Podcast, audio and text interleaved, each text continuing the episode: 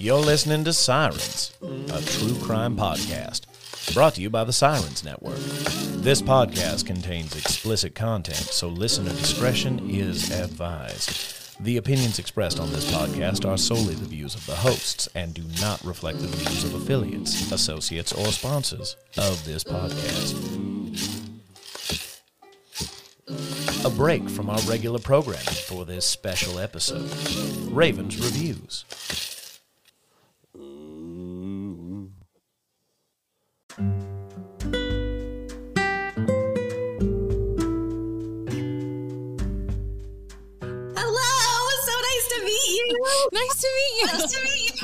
I love what you have in your background. Oh my gosh, I love it. With the like, Oh, yes. wow, wow. Thank you. I'm such a forward thinker that I'm like, well, if I ever do use the video of it, obviously I have to have something up behind me. So I just schedule way too far ahead in the future. Most of my guests are like, I don't even know what I'm doing in that month. So but I think that's how you managed to do like over 100 podcasts. And congratulations on being on the front page. thank you. That I still don't know how that happened, Really? but I'm okay with it. Yeah, right. I'm all right with that. You're like, anytime. no kidding. I was actually very, very surprised. I was like, well, I must have, I must be doing something right. So, Definitely. So welcome to the Sirens podcast, where today we are doing a special episode of Ravens Reviews with a very special guest. She is a law professor, an innocence litigator, a former federal prosecutor, and founder of the West Virginia Innocence Project.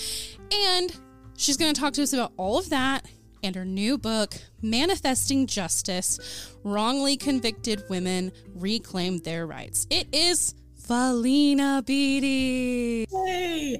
I'm so excited to be here, Raven. Thank you. Thank you so much for being with me today. I have probably way too many questions. Ooh, I love it. Awesome. I'm glad you found it so juicy. I did. Yeah. Um well and because you talk about so much stuff in this book. Like you do talk about one specific case, but we're also talking about how that relates to all of these other cases, I guess you could say nationwide. Let's see, we start with manifesting justice. You, you do kind of explain this, but I want to let you kind of touch on that real quick. Sure. Uh, and I'll just give um, a brief background of the story for uh, anyone listening out there. Okay. Uh, so um, the story is uh, storyline of this is based on two of my clients in Mississippi. And it starts with three women who all meet at a drug rehab center in Mississippi. Uh, and two of those women fall in love and they complete their program uh, and they leave and they take their new friend Kim with them. So all three hit the road. Uh, and sadly, in less than 48 hours, uh, Kim has taken uh, prescription Oxycontin pills uh, and alcohol, and she overdoses. So, our two women who fell in love, Lee Stubbs and Tammy Vance, uh, they see that their friend Kim is overdosing. They uh, call 911, and an ambulance comes and takes Kim to the hospital. Uh, and Kim is in a coma. Uh, and, you know, it's not certain whether she's going to pull through or not. And in a bizarre twist, uh, the doctor, the emergency room doctor, thinks there might be uh, some indicators of um, sexual violence. There's like some paddle marking on her um, butt and some redness in her vagina. And he calls in a dentist to examine this woman. This is the part in in this that I was like, I'm sorry. Did she mean to say dentist? I know it goes off the rails, and from that, it, it just it goes crazy. It goes crazy. Um, the dentist uh, alleges that he finds bite marks, and who could have bitten this woman except for the two lesbians well, who were with her? And it wasn't just that he found bite marks, it was where he supposedly found the bite marks. He is a dentist. Yep. And he should not have been in the area. And she was she was in a coma at the time. Unconscious. So who is letting a dentist do this? Like Yeah. what was the reasoning that they gave for this? You know, I think it was just part of the investigation, I've never unquote. that's so crazy. It is crazy. But you know, uh, the dentist who came in, Dr. Michael West, is notorious in Mississippi for uh, causing other wrongful convictions as well. So he happily finds bite marks wherever he is asked to find them. I'm just now making this connection, but I feel like I saw some sort of like documentary over him. I believe he was in this mm-hmm. documentary. Yep. Okay. Yep. And so we have like all of these other experts saying that doesn't make any sense what he's saying. And he's like so adamant that this is how you do it, this is how you obtain it. And, you know, if you're not doing it this way, then, and it's just so wild to me because today isn't bite mark kind of, is that like junk science today? Yes, yes. It's uh, actually almost everyone recognizes that it is, as you put it, junk science. It's bogus. It's unreliable. Even people in the field uh, admit that it is unreliable, and yet our courts still allow bite mark evidence in. So it's really whether the prosecutor is going to use this kind of expert or not, and they really shouldn't because it's just so completely unreliable. Um, and I wish I could show you, Raven. I have photos of bite marks, actual um, confirmed bite marks, and they often just look like a red blob. Right. Like, well, how would you know what dental mold matches to that? Well, it's whoever the suspect's dental mold is. Right. And even in this, whatever it is I was watching, they were saying, you know, it it's the the human skin is so squishy, you know, um in Yeah. in in in common terms, I guess it's so squishy that you know, and it goes through all of these changes and everything from the time that you know said thing happens to death to after death. Like there's all these changes that happen. Like how could you even? Exactly. And Dr. West came up with his West phenomenon, where he uses a blue light and says, Oh, with my blue light, I can see bite marks that no one else can see. Ah! and if anyone's interested, um, the documentary about him is The Innocence Files. Yes. Uh, and it's Levon Brooks and Kenny Brewer, uh, who were wrongfully convicted in Mississippi Thank by you. his bite mark evidence. Yeah. Thank you for remembering that for me. Tell me, I'm gonna jump. I, I I don't want to give too much away because I know you spent a lot of time pouring this into your book. I want people to get out and read your book. So I don't want to give too much away about you literally go into some of their backstory. You go into um, the trial, obviously, the trial itself. Tell me about the part where you came into contact with them. How did you find them or hear about this case for the first time? So I was a, just to rewind a bit, I was a federal prosecutor in DC, and I left that job to join the Mississippi Innocence Project. Uh, and I tell a bit about why I did that in the book. Right. Uh, but I joined the project, and uh, Lee and Tammy had both written to the project, and their moms, who persevered and persevered, uh, would regularly call the project and ask about us taking the case. Uh, so the Mississippi Innocence Project, which had just opened uh, like two years earlier, uh, they decided to take the case, and uh, I was assigned to it and just dove right in. Are there sort of like protocols on what you look for in a case in order to take that case on? Yeah, so most innocence organizations, and there's about one in every state, uh, and they make an innocence network. Uh, so most innocence organizations have an application that needs to be filled out, uh, and then a screening process of how you go through those applications. And you also usually have a backlog of many applications. Uh, but in looking at her case, um, and looking so we represented lee stubbs and then found someone else to represent tammy vance the co-defendant uh, and looking at her case the mamas had uh, already requested um, some documents from the fbi because they thought the fbi might know something so we were already on the track of there could be evidence here that we don't know about and that proves these two women are innocent. I actually um, was going to touch on that undisclosed evidence that you talk yeah, about. Right? I don't want to give too much away, but you know, sometimes people had stuff. yeah, and they didn't turn it over. Mm-hmm. Important stuff. I mean, this case is so crazy because you have the bite marks, which are totally bogus, and we knew that at the time too. Right. Uh, so we had other clients convicted by Dr. West and his bite marks. Uh, but then you have, yeah, like you're saying, evidence that's out there that the defendants never knew about. Yeah. So mm-hmm. how many how many cases do you usually have um, going simultaneously? Post conviction, so all these people have already been convicted. Mm-hmm which means it takes a tremendous amount of effort to reverse a conviction. It just does, right? You know, you really have to prove that this person didn't do it. Uh, so it's a lot of investigation. And we had um, we had three attorneys at the project, and I bet we had about twenty cases. Uh, total. So it, you know, you can only take on so many uh, because you do such deep dive into them. Right. Your personal expertise um, includes wrongful convictions due to gender and sexual orientation.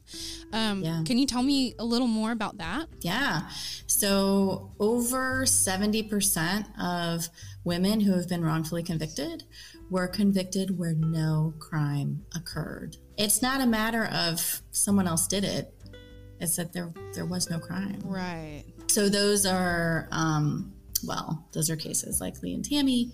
Uh, those are also like child death cases, like Melissa Lucio, who is uh, on death row in Texas mm-hmm. uh, right now. Uh, and it goes back to what you said about junk science. A lot of these cases rest on junk science, bite marks, mm-hmm. Uh, fire science, um, shaken baby syndrome, which can be wrong. Um, so yeah, it's this real overlap where women are less likely to have DNA evidence in their case right. that can, you know, 100% exonerate them pretty easily. Uh, but instead, they end up being convicted by junk science where no crime occurred. Whatever evidence that is, is not initially used why do you think that is that is it because it's something that's coming in later that's found later um, for the most part yeah, so it could be evidence that the prosecutor had that was never turned over mm-hmm. uh, and that uh, exculpates them, uh, but you, you don't have access to it and you don't even don't even know it's there until someone starts digging. So it could be that. Uh, it could be just change in science. I mean, 20 years ago, um, we didn't know that bite mark evidence was so unreliable. Uh, 20 years ago, we believed in some fire myths um, that now we know better. And now fire science investigations are better because we actually know more about fire science, but we didn't know at the time. Uh, so change in science is huge. And courts generally hate this because they're like, no, let's just stick with the original conviction. It's like, how can you keep these people in prison when we now know that they didn't do this? Yeah. Um, so you butt up against kind of the finality that the court's looking for. And you do talk about um, even more stuff in your book, like um, mistaken um, eyewitnesses which oh yeah we all know mm-hmm. we all know how reliable eyewitnesses can be So, um, and Yeah. and even things like witnesses who lie on the stand or lying, you know, police officers who lie and and all sorts of stuff like that. So you actually talk about like all of the you talk about a lot of issues um, in this book. How often do you see this stuff in these cases that you take? Frequently. I mean, all the time. They're called um, hallmarks of wrongful conviction. And that's another reason why projects will take a case is that they see these hallmarks, as they're called, of wrongful conviction. So, like you were saying, eyewitness misidentification, false confessions. Uh, women are also more likely to falsely confess. Uh, and this is also where we get the guilty where there was never a crime because women will take responsibility or will say, Oh, I'm so sorry, or Oh, I must have done something, even though they didn't do what was alleged. If they're in this interrogation uh, with a dominant authority figure, a police officer, they'll often just start saying, Oh, I'm so sorry, I'm sorry, uh, I didn't mean to, uh, when they didn't do anything at all. And they take that as, oh, they're admitting that they're guilty. Right Yep, then and exactly. right there. But one of the big issues is that when you're going through these um, these cases to try to get exonerations, it's not like they look at these cases as a whole, right? They kind of piece them out and go, well, we have to look at this little part of it. Yeah, and I'll just say I think there are far more people who are wrongfully convicted and innocent in prison than we even know about because the only cases that are taken by innocence organizations are where there really is that incredibly convincing evidence of innocence. So if you don't have that evidence, you're out of luck. Yeah. Um, but you're right that each case is individual. So you're going to look at all the different components of each case. And that's why it takes so long to investigate the cases and, um, and get them reversed. I mean, I've had clients for over 10 years, you know, where you just keep working on the case and working on the case. Tell me why proving factual innocence is usually not enough to release an individual. So, this is where the title of my book comes in Manifesting Justice. Uh, and in the very beginning of the book, uh, I put it out there that I think courts should be looking at whether the conviction is unjust rather than just whether the person can prove their innocence. Because right now it's all can this individual convince the court that they are innocent? Instead of, well, do we actually think this conviction is reliable? Do we want to uphold this conviction when we know the prosecutor didn't disclose evidence? We know the police officer lied on the stand. We know the eyewitness was mistaken. Uh, we know there was junk science provided. Like, do we really want to uphold that conviction? And my argument is to shift from such a focus on did this person prove innocence to is this a miscarriage of justice? Is this manifestly unjust? So then what would be the difference in looking at that and saying all of these things were wrong with this trial? Um, what's the difference in, in in exonerating someone and saying, well, we need to retry them? The case could be reversed and the person get a new trial either under uh, manifest injustice or under kind of a actual innocence uh, angle. So both ways, even when someone has their conviction reversed because they're you know actually quote unquote actually innocent, they've met that very high standard, which is an incredibly high standard. And again, that's usually a standard met largely by DNA evidence. Mm-hmm. And most women and women exonerees do not have DNA evidence in their case. They don't have that golden ticket. So even if you have the DNA and you show, look, it was not me, it was Jim, your conviction has been reversed. The prosecutors can still rebring the charges and just take you to trial again. So, whether your conviction is reversed based on actual innocence or miscarriage of justice, either way, the prosecutors can rebring the charges. Uh, and that's one thing broadly I talk about in the book is prosecutors rebringing these charges when they don't even seem to believe in them. And I say that because they'll rebring the charges, and let's say it's a capital murder case, okay? Death penalty murder. They rebring the charge and they say, you know what? You can take a plea to assault to time served, which means you don't have to go back to prison, and that'll resolve this case. And it's like, if you actually thought that this person murdered someone, why would you say, oh, you know what? Here's a lower plea and time served. You can walk right out the door. You don't have to go back to prison. If you actually think they're dangerous, I mean, why would you give them a time served plea? You know, I question those. I'm right there with you on that. I think like every time I hear, oh, they were given a, a plea deal, I'm like, why? You think they murdered 14 people? We're giving them a, or you know, whatever. Yeah, but, but yeah, why, yeah, yeah, right. Why are we letting them just, you know, or or some of these um, even violent cases that have nothing to do with murder, but violent cases that um, you see where they get time served or they get a suspended sentence, and I'm like was this not like their fourth violent crime? Why are they on the streets? Yeah. You know? Yeah. Yeah, I agree with you. And that's a whole other thing that I talk about in the book from being a prosecutor that victims really still aren't necessarily, you know, given justice through the criminal system. Uh, and I prosecuted domestic violence and sex offenses, and we would routinely drop very serious offenses down to like a misdemeanor because we didn't think we could get a conviction. And then it's like, well, what is six months in prison going to do for this person? They're not going to, you know, reform their behavior. And it, it just, it, it's really uh, tragic that um, our system often just doesn't help victims. Yeah.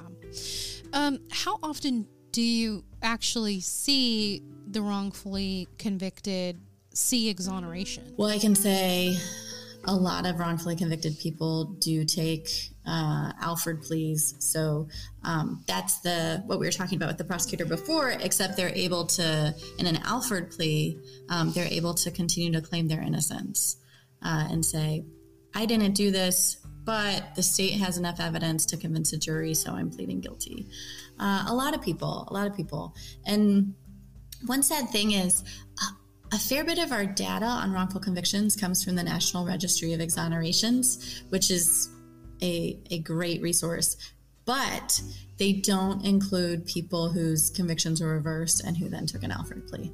Oh, really? I did yeah. not know that. Yeah. And and with an Alford plea, you're getting out of jail, you're getting out of prison. Mm-hmm. However, yep. you still have that on your record. Like it's yep. It, that's it's not going anywhere. It's going to be really hard for you to live your life, get a job, you know. Not that it wouldn't anyway if it's something like, you know, capital murder or something like that. You probably have been in the headlines, but you know, at least you would have a clear record if you have a clear exoneration and not have to take an Alford plea. Yeah, yeah. You have um well, you talk about it obviously. Literally everything here you talked about in your book. so, if you want like super details, you can go get the book. Um, but you talk about assisting um, people wrongfully on the sex offender registry as well, and something called unnatural intercourse. Oh yeah.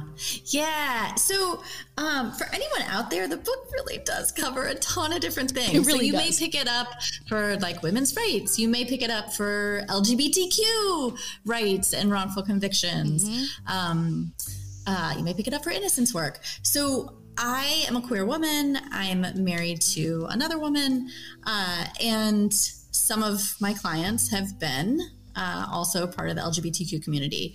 Uh, and um, sodomy, which is just for folks listening, both oral and anal sex. Mm-hmm. It's both, and it doesn't have to be between people of the same gender. Um, so think about that. Like it's pretty broad. Uh, it is a very so, broad term. Yes, it is. Yeah, right? Yeah. Uh, so that was illegal until 2000 uh, it's either 2001 or 2003 um, in a case Lawrence v. Texas. Uh, and frankly, it could be recriminalized again. Uh, and the, the anti sodomy statutes were mainly used against gay men. Mm-hmm. Uh, so even though it's very broad term, they're mainly used against gay men. Uh, so if you were convicted of unnatural intercourse, uh, then you would be on the sex offender registry. So literally, if you were a gay man who had received one of these criminal charges, they may have said, oh, okay, well, you won't have to serve time in prison, but we're going to put you on the sex offender registry. Uh, so for years, we still had gay men who were on the sex offender registry, uh, even though their, I would say their behavior shouldn't have ever been criminalized, and it definitely was no longer criminal. Obviously, you're not just trying to exonerate people who are who were convicted of murder. It's Oh, all of right, these right. other other things as well. Yeah. And things that may seem like lower level offenses, but still really matter, like um, juveniles and sex work. There's not as much attention paid to, you know, juveniles who get prostitution charges or gay men who are on the sex offender registry. Like, there's just, even though they can impact many people, they don't get as much attention because they're not as severe of sentences. And thank goodness they're not. Uh, but it's uh, it's much harder to get attention to those cases. Well, they aren't as severe sentences. However, you are on the National Sex Offender Registry, and there's Oh, a yeah. lot that goes into that. Like, they stipulate a lot of things about your life once you're, you know, out in the real world again. That when you get an exoneration for something like that, basically that means it didn't happen, right? How about you just explain what an exoneration is for my listeners? Yeah, so an exoneration means that uh, a court has affirmed uh, that this person did not commit the crime that they had been convicted of. So, not just their conviction was reversed, even though that's the first step, but even after that, the prosecution doesn't bring additional charges or the court affirmatively says, okay, you didn't do this. Uh, and that could either be the crime never happened or it could be, we have proof that someone else did it. You got the wrong person. When you get exonerated now i had talked to uh, jarrett adams um, I listened to that one. Yeah. yeah about about his and like the things that were blowing my mind about it is that basically when you get well let's say you get paroled out okay you have all these resources that you're given you know to kind of help you get your way back into the world um, but when you're exonerated you, nothing No, there's nothing Nope, you don't have any of that. I know, uh, and I'm. I remember him talking about that, and I'm so glad he did because some people are shocked by that. That if you didn't commit the crime, you're just your SOL. sent out the door with yeah, with whatever you got in your pocket, Yeah. and hopefully some support because you're not Yeah. going to get anything else. Yeah. Um, and I, I was wondering when you get exonerated, do they wipe your your records, or do you have to go in and file for like expungement and stuff like that? Yeah, Raven, that's such a good question. So you generally have to affirmatively uh, get your record um, cleaned, and that can take years. There's a study that came out where these folks looked at people who were on the National Registry of Exonerations, had been exonerated, uh, and they still had a criminal record. Yeah, it was still on there. So when they go apply for a job, you know, and this is two, three years after they've been exonerated, it's still like the Looming you know, boss, over them, Right. Yeah. Boss is like, what? You have a murder conviction? And they're like, no, I didn't do it. Well, Ugh. I think the problem is, is that like you said, they just kind of go, okay, they open the door and let you out into the world. They don't tell you Yeah. anything. And so they definitely don't tell you, hey, this is still going to be on your record unless you go down and, and physically have someone Mm-hmm. physically remove it from your record. Nobody's being told this stuff. You get exonerated for something, you need to be able to go down and say, hey, this needs to be gone. yeah, right. Exactly. So, do you know of? Um, we were talking about, you know, there's no resources for anyone who's been exonerated. Do you know of any organizations that may help in that way or anything like that that uh, maybe are some resources that people don't know about yeah uh, so there's um, for example an organization that was founded by uh, john thompson jt and exoneree um, who has passed away but in louisiana specifically for louisiana new orleans exonerees there's also a um, life after exoneration i think is what it's called organization in chicago that's also for exonerees um, so there's a couple of organizations. And then this is kind of interesting.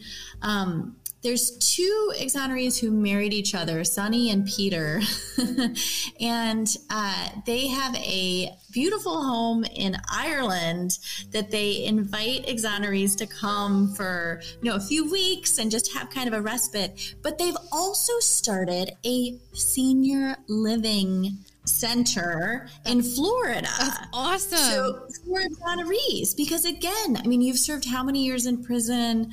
Uh, a number of these people are pretty far along in their lives, and this is a space where they can live as seniors. Yeah. Many of the exonerees, when they get out, are 40 plus, uh, and are just trying to, you know, find a job, live with their family, whatever family they still have, just trying to make it by.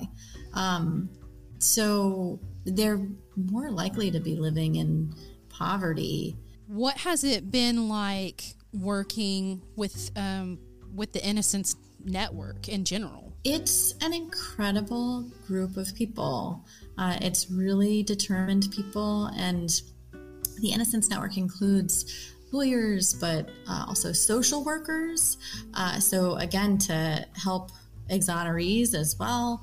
Uh, it includes um, journalists. Uh, I mean, technically, the Innocence Network is these individual innocence projects that, mm-hmm. uh, you know, are standalone.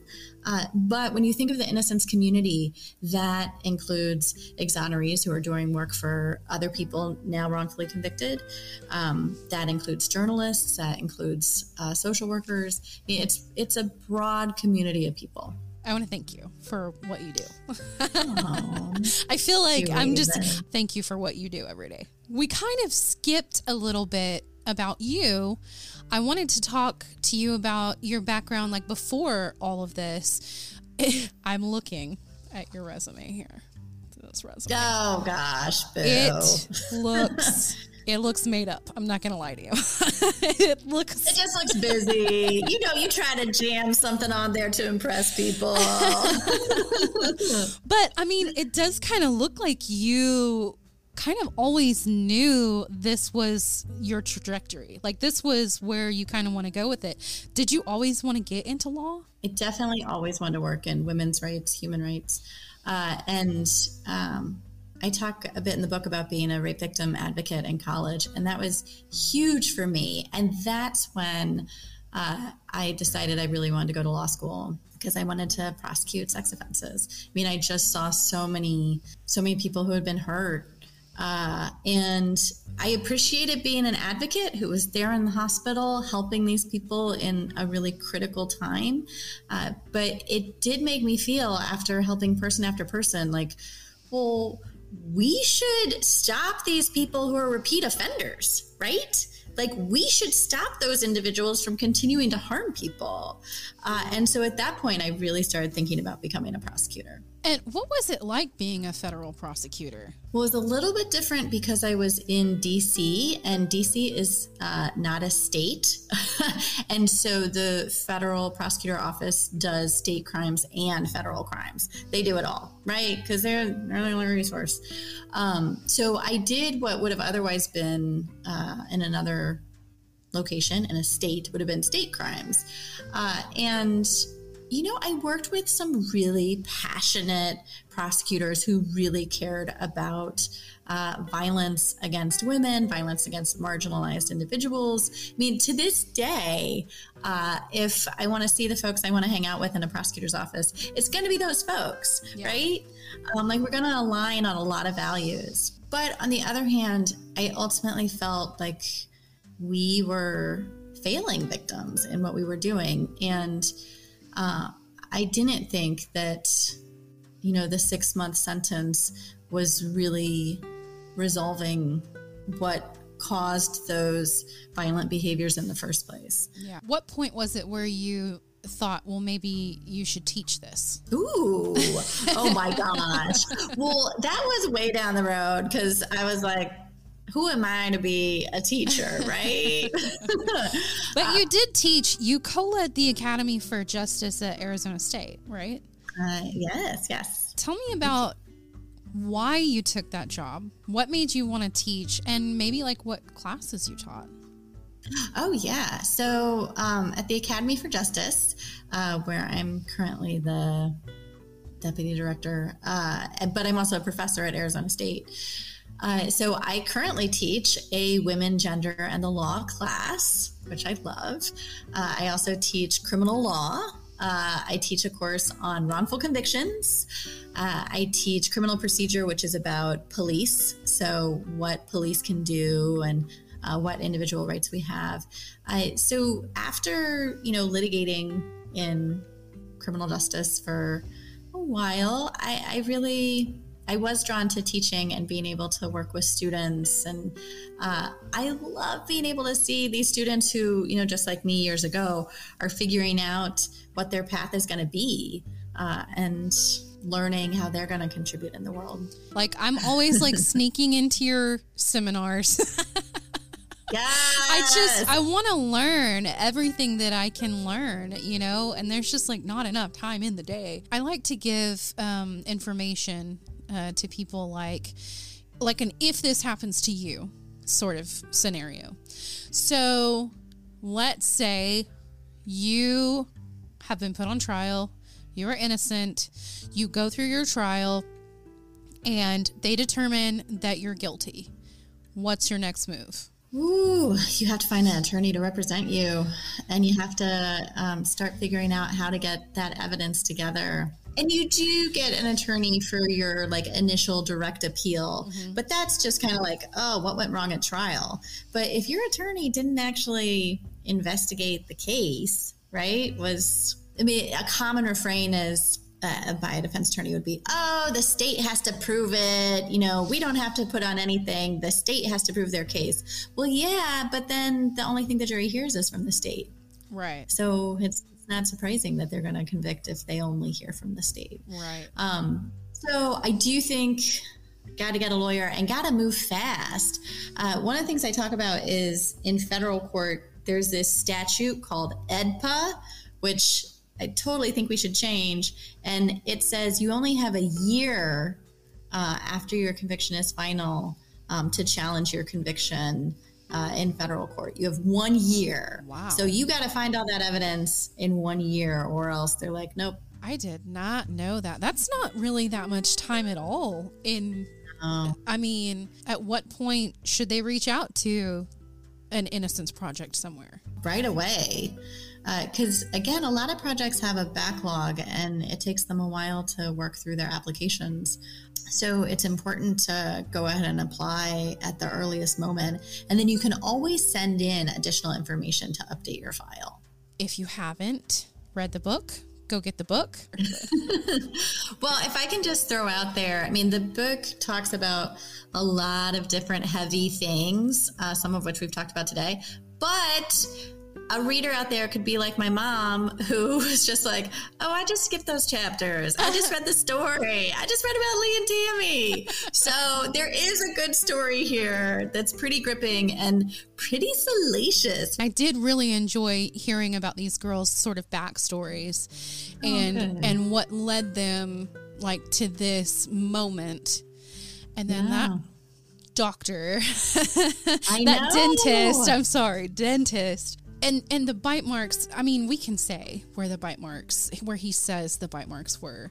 Um, he had claimed that the labia had been bitten off.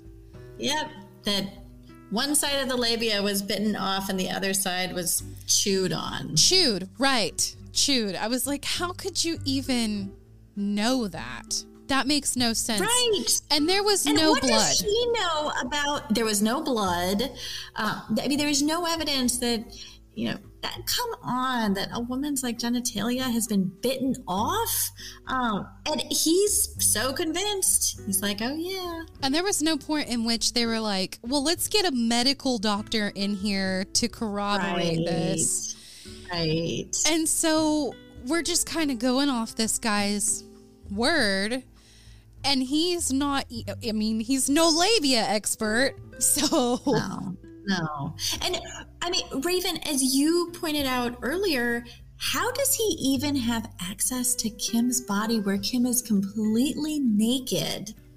And he's able to like tell these nurses, "Oh, we'll move her body this way, move her body that way." I mean, it, that itself is such a violation. I can tell you that no dentist of mine has ever seen me naked. so, True. Me too. Funny enough. I mean, if you just say that to a just a normal person, like, "Hey, has your dentist ever seen you naked?" They'll be like, "What are you talking about?" No. so then, I mean, if you further it and well, does your dentist do your medical, you know, exams? Of course not. So then, why was he allowed access to her entire body, no consent? Mm-hmm. That just blew my mind, and the fact that there was no blood, even even at the scene, there was no, blood. None. There was none in the vehicle they were all in together. There was none in the hotel room. Like, no, there was none.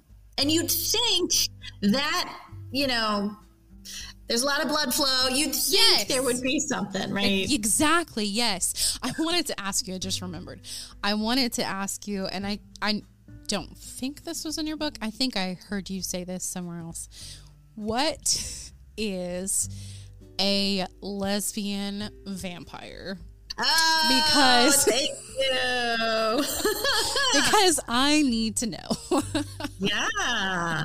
Um, it's these stereotypes that, you know, in fiction literature, they go back hundreds of years, like uh, about that lesbians uh, bite. You know, that lesbians are uh, violent and vicious and they bite and they're blood sucking. and they're feral and Yes, yes, all of these stereotypes. What was that jury thinking? What was that jury thinking? They were thinking, okay, here are these two women. They've put on all this evidence that these two women are lesbians, uh, that they were seen kissing, and other people were, you know, grossed out by it, um, and that the woman who overdosed, her labia is missing. So you're like, oh my gosh. Well, who would possibly ever do that? Who would ever do that? Uh, lesbians. lesbian, obviously. Even up to today, there are people with a certain mindset that, oh, well, they're lesbians or oh, they're gay or, you know, they did it. That's all there is to it. So I think there's a real overlap here of, you know, seeing LGBTQ people, lesbians as deviant, um, as, um, you know, lawbreakers based on their sexual orientation, and that that can correlate to, well, sure, I'm not surprised they're also violent, and and we're seeing this spate of, you know, anti LGBTQ bills. Um, sadly largely across the south.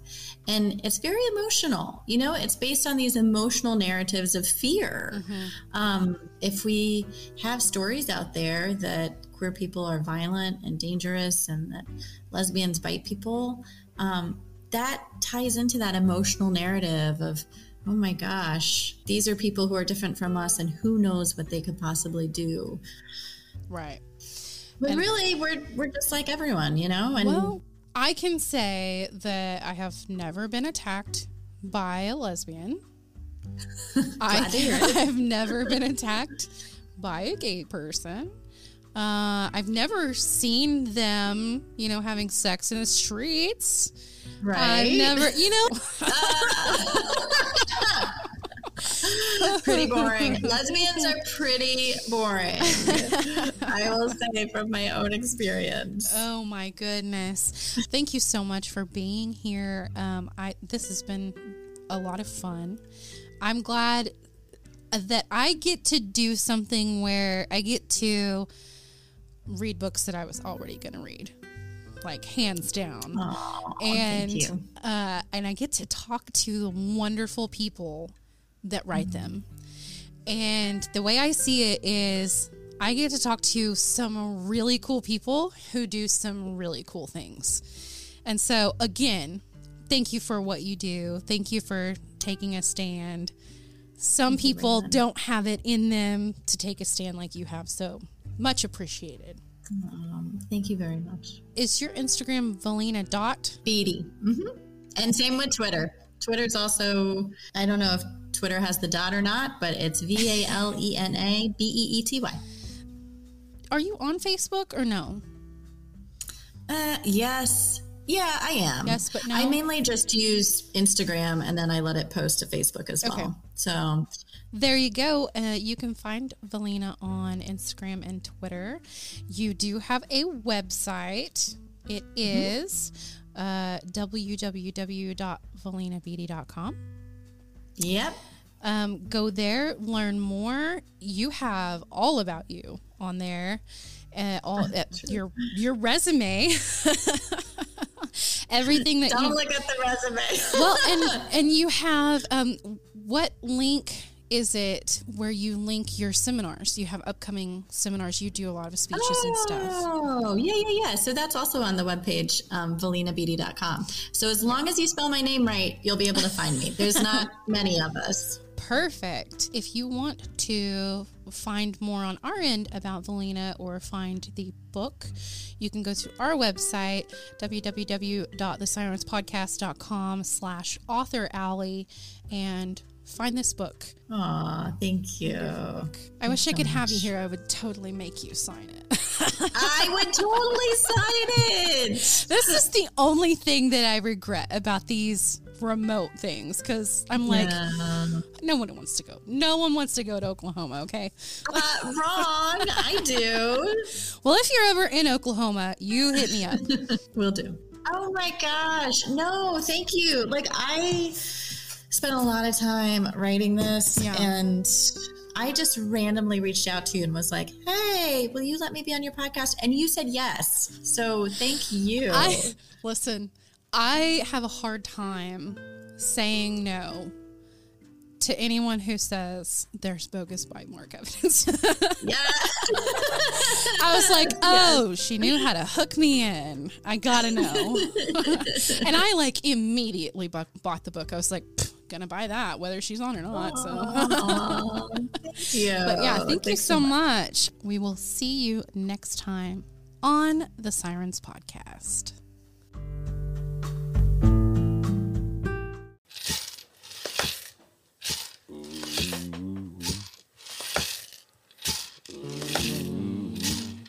Thanks for listening to this episode of Ravens Reviews. Catch more next time on the Sirens Podcast. Do we have an outro? That's our outro, isn't it?